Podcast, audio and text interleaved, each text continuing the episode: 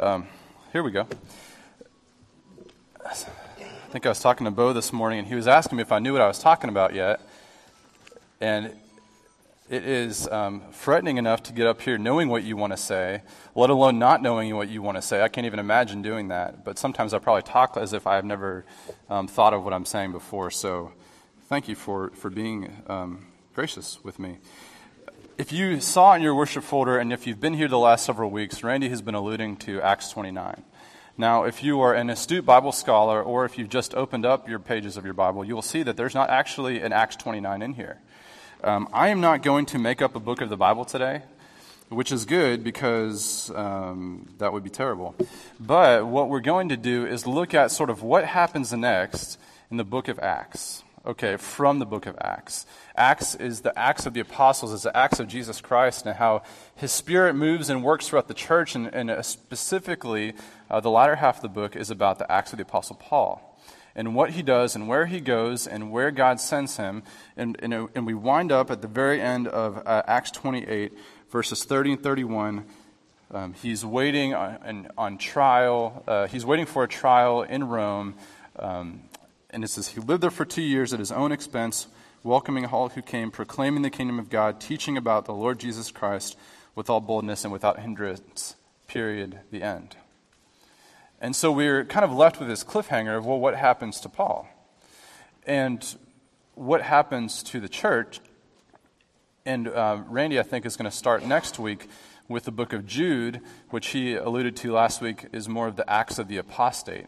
Okay, so the acts of churches that completely get it wrong and what happens after this. Um, but what we're going to do this morning is do like a brief history of all of Christianity from Paul till today. Okay, so only like 1900 some years. Um, real quick, okay, and I've only got like two pages of notes on that part. Um, and then we're going to look at sort of what God, what is God doing today? It's, it's leading us somewhere. Where is the Spirit been going, and where is God going, and what is He doing? Okay? Um, what is He doing? If you would open up your Bible to Acts chapter 1, okay, go all the way back to the beginning. Acts 1, we're in verses 7 through 11 this morning. All of Acts, really all of the Christian life, is based off of these few verses at the beginning of Acts chapter 1. Jesus had been crucified, he was raised from the dead, and now he is um, speaking to his disciples before he ascends into heaven. Um, and these are his words, and before I read them, let's pray. Uh, Father God, I thank you so much for this morning. Thank you, Lord, for all that you do and all that you're doing. For, Lord, for the way that you've worked throughout history. Father, open our eyes to your word this morning, we pray in Jesus' name. Amen. Acts chapter 1, verses 7 through 11. He said to them, Jesus said, It is not for you to know times or seasons that the Father has fixed by his own authority, but you will receive power when the Holy Spirit has come upon you, and you will be my witnesses in Jerusalem and in all Judea and Samaria and to the end of the earth. And when he had said these things, as they were looking on, he was lifted up, and a cloud took him out of their sight.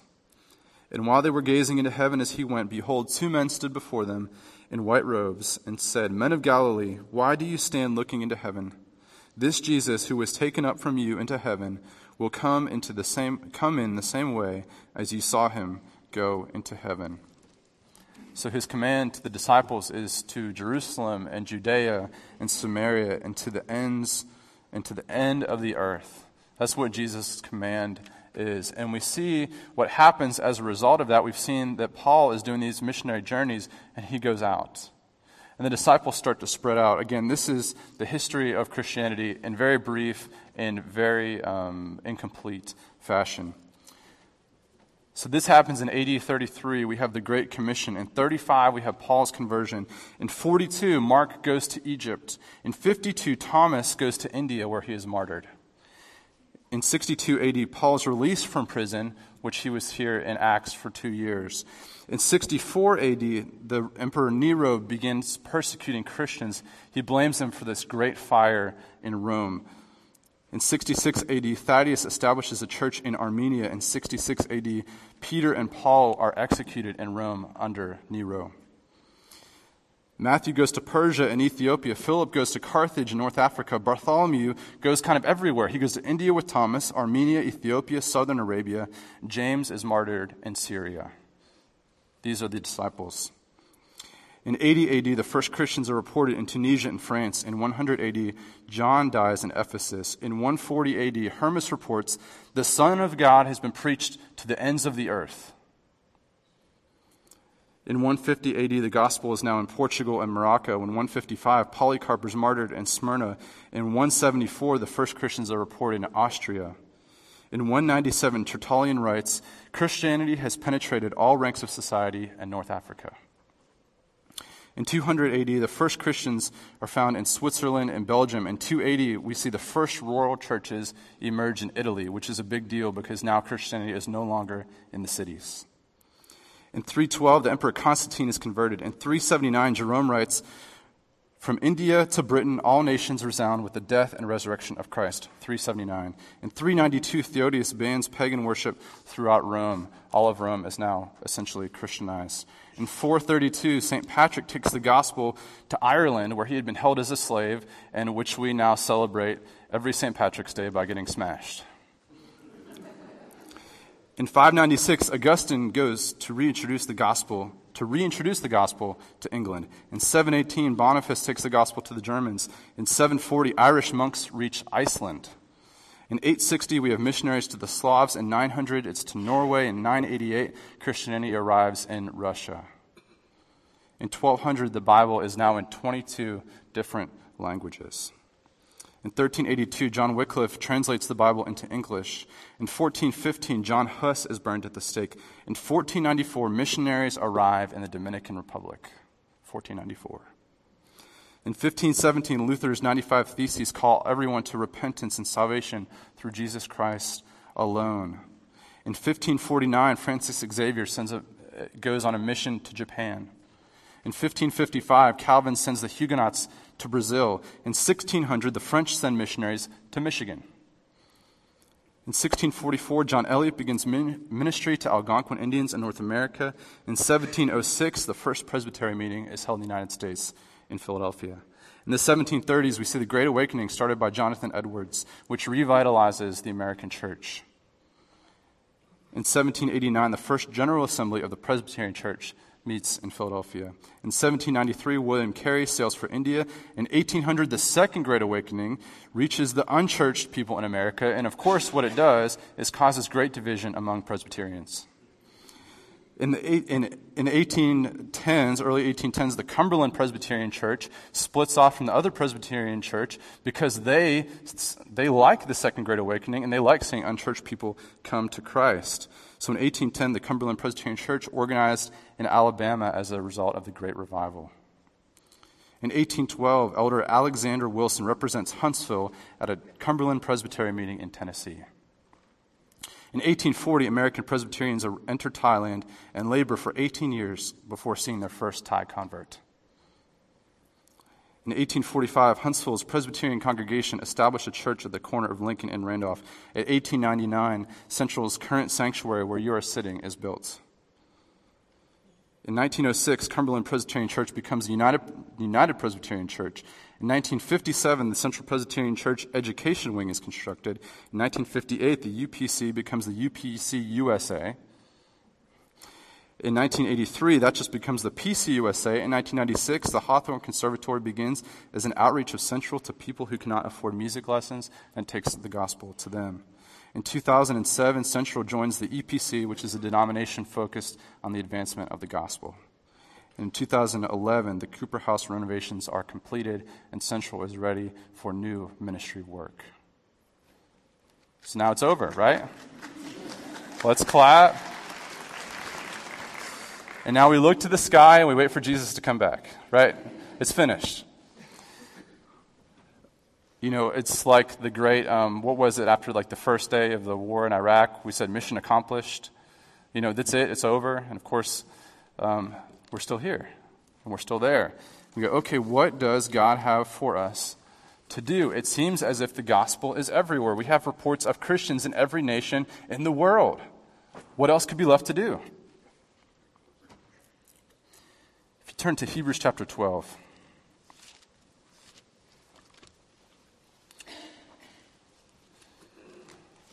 Actually, we're going to start in verse 11, or uh, ch- chapter 11, in verse 32. Chapter 12, uh, verses 1 through uh, 3 was what Sarah Beth read for us earlier. Hebrews 11, 32.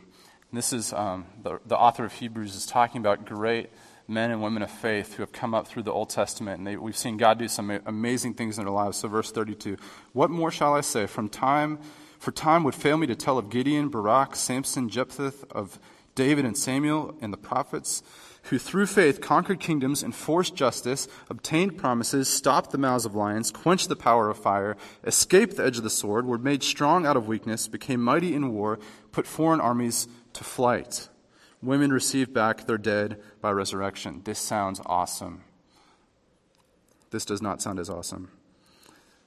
Others suffered mocking and flogging and even chains and imprisonment. They were stoned. They were sawn in two. They were killed by the sword. They went about in skins of sheep and goats, destitute, afflicted, mistreated, of whom the world was not worthy, wandering about in deserts and mountains and in dens and caves of the earth.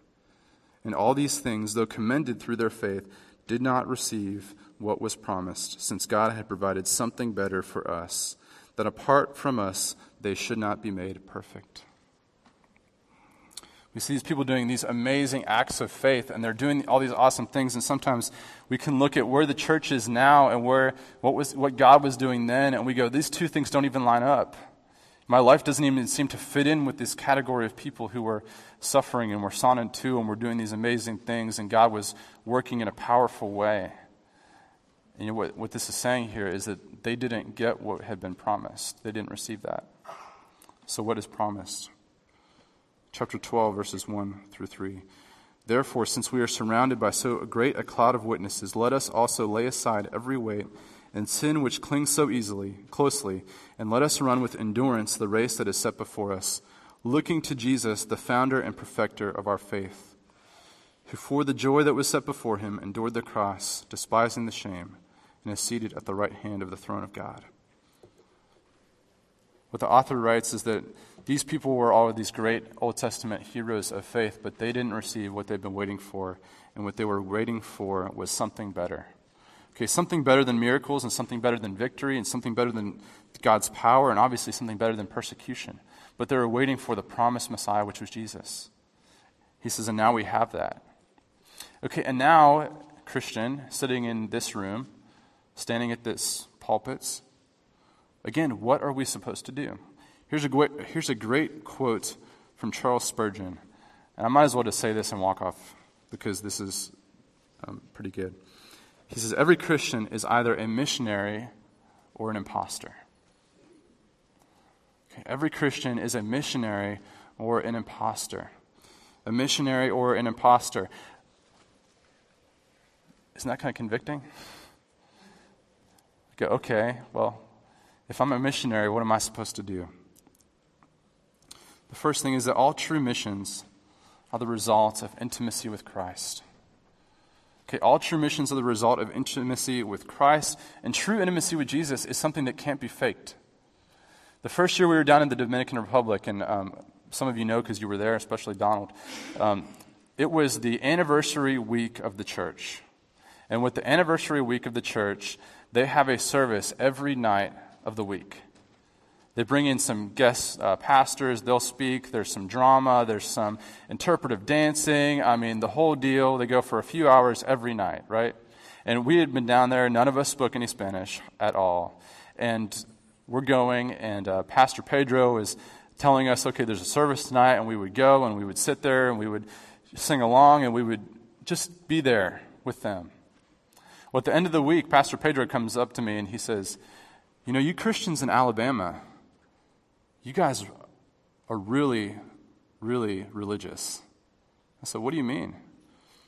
He said, We've had church every night. You have been there every night. Usually the mission teams only come one day. Usually they only come once, and yet you're there every night. And I was kind of going, Oh, we didn't have to be there? You know, and, and we were all kind of thinking the same thing, like, wow, okay. You know, and, it, and he said, yeah, the, the women, the people in the church were really impressed that you guys were at church every night. I said, you know, intimacy with Jesus, we can't, we can fool some people sometimes, right? We could, we could fool them by being here, but, but we can't fake it with God. Being at that Dominican service didn't do much for me spiritually, aside from seeing other people worship God, which was a really great thing. By the end of the week, I was going, okay, when is this over? Because I didn't understand. I didn't know what was going on. I had no idea.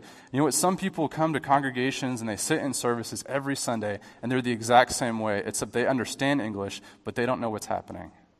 Okay, they sit here with a smile on their face and they nod and they say, That's great, just like I did. But they really don't get what's going on because they don't have that real intimacy. You know, I can fool other people, but I can't fool myself. And intimacy begins with repentance, it tells us in Hebrews. It says, Let us also lay aside every weight and the sin which clings so closely. We start being intimate with God when we repent.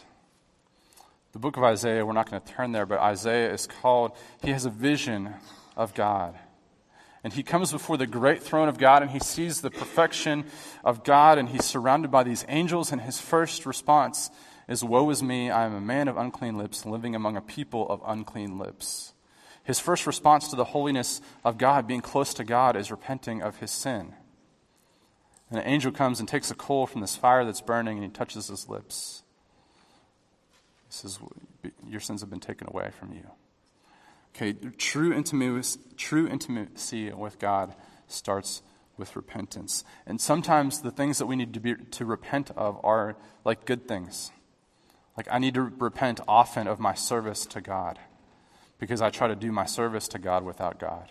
Or I need to repent of my religious um, performance because I'm doing it to please others and not to worship God, not as a result of that intimacy with God.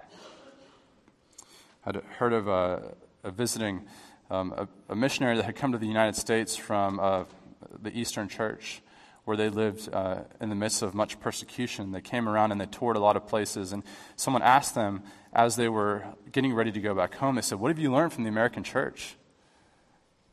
He said, I've learned you can do a lot of things without God.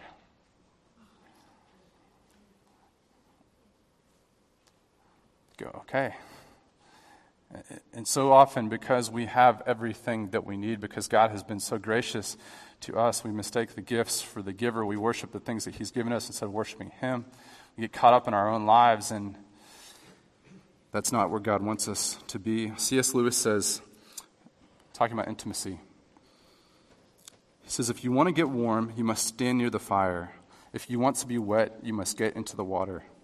If you want joy, peace, power, eternal life, you must get close to or even into the thing that has them. If we want the things of God, we need to be with God. We need to jump in and dive in and spend time with God. And at the beginning of that, we repent of all the things that we try to do without Him. It's, it's so convicting to prepare this and going, okay, I'm leaving tomorrow on this trip, and to get so caught up in my own self and go, stop it. You know, sometimes God just wants us to stop it and spend time with Him. Okay. So our missions flow from intimacy, which begins with repentance. Every Christian is either a missionary or an impostor. Um, if you turn to 2 Corinthians 5.20. What else do missionaries do? What's their, what's their job? What is the job of a Christian?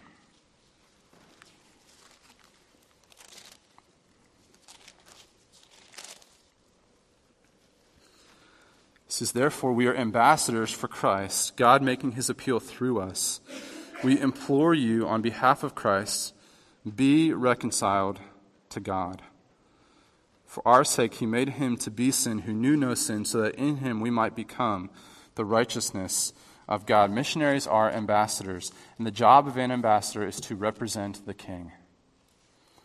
Our king is Jesus. An ambassador's job is to send the message that has been given to them. An ambassador speaks for someone else. They do not speak for themselves. They, have, they are the voice of authority among a people that is uh, foreign or strangers. What's the message? What's the voice? The message is reconciliation, God making his appeal through us. As God has called us to repentance, our rule as ambassadors is to call others to repentance, to allow them to know the great love that God has for them, to allow them to know that Jesus Christ has died for their sins and he has made a way for them to get to God. And this is for every Christian. Every Christian is called to live their life as a missionary to live missionally. You know, missional is living every day, here and now, for God. It's being, the, the, it's being God's ambassador everywhere we go. It's being God's ambassador at work and at school and in your neighborhood and at home. You know, you're a missionary here and now. So Jesus said to Jerusalem, Judea, to Samaria, to the ends of the earth. So mission starts here. To Blossomwood, to Huntsville, to Madison County, to Alabama, to the United States, to the world. That's, that's our role as missionaries. And it starts home, but it does not stay there.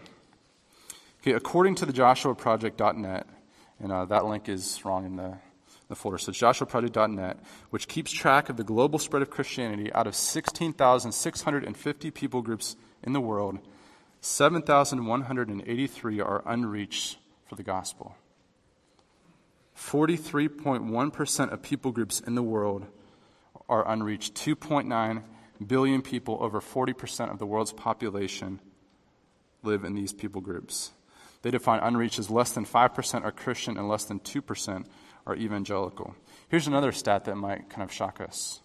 In the United States, which is a Christian nation, there are 30 million people who live in 188 people groups without established churches. Just here.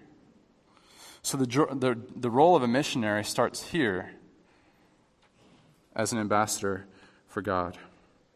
The work of taking the gospel to the nations has been started, and it's been started well, but obviously it is not finished. So we need to run the race with endurance that has been set before us. You know, what do you do if you're getting ready to run a race?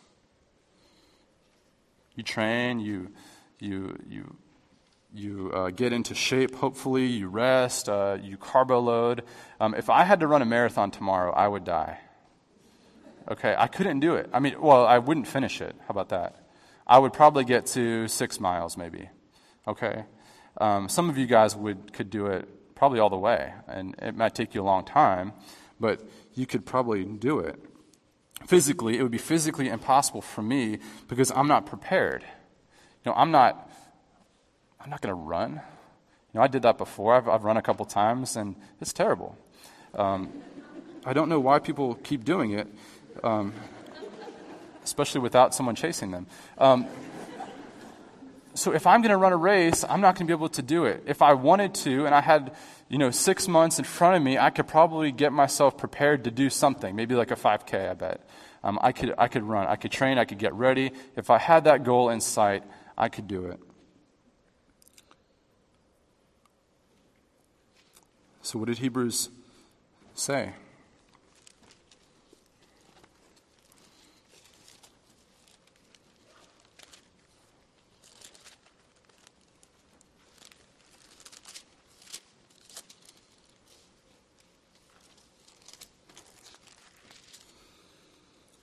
Says, Let us also lay aside every weight and sin which clings so closely. Let us run with endurance the race that is set before us, looking to Jesus, the founder and perfecter of our faith. As I become closer to God and as I repent of my sin and as I enjoy true intimacy with Christ, my focus becomes Jesus. If I'm focused on myself, I'm not going to really do anything. If I'm focused on improving my own life, nothing's really going to happen. Um, it's like if you're worried about being uncool, you will never be cool, right? It, it's not going to happen. I can't sit there worrying about myself and my own spiritual life. That's not what happens. But the closer and closer I get to Christ, the more myself disappears, the more my focus and my goal is Jesus. And as I run with endurance, my eyes are fixed on Him. So I start with spending time with God. I repent my sin. I throw off everything that gets in the way of wholehearted devotion with Christ. I place myself at the mercy of the cross. And, we can't be ambassadors for a king that we don't know. our message must come from Him. Our love must come from Him. Our mission must come from Him. And without Him, everything is worthless. Without Him, I'm nothing, but with Him, I am everything. Here's your final point. We'll know the, the mission is finished when we see Jesus. We'll know the mission is finished when we see Jesus. Till He returns or calls me home, however it happens, my mission is over when I see Jesus face to face. We, we live in a world that's here and now, and, and it's at times all about ourselves. But the gospel calls us to die to ourselves, to, live up, to give up our lives in the service of our King. All Christians are called to be missionaries. They're called to enjoy true intimacy with Jesus. They're called to repent their sin and, and to endure and to focus on Christ and Christ alone. Let's pray.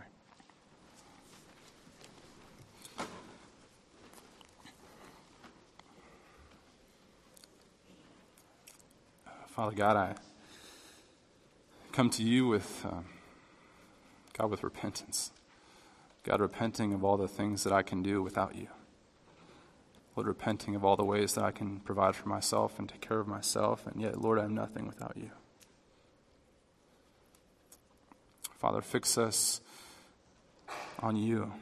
Lord, fix our eyes on you that we could see who you are and see who we are in light of you.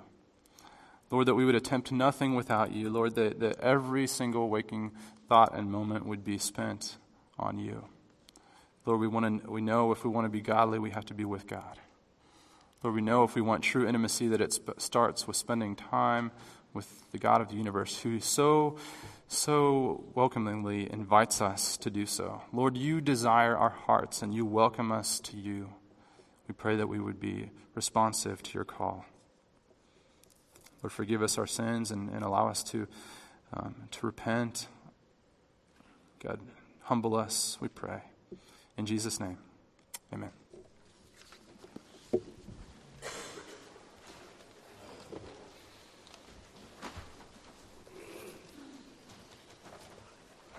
Our hymn is 497, Like a River Glorious. Let's stand to sing 497.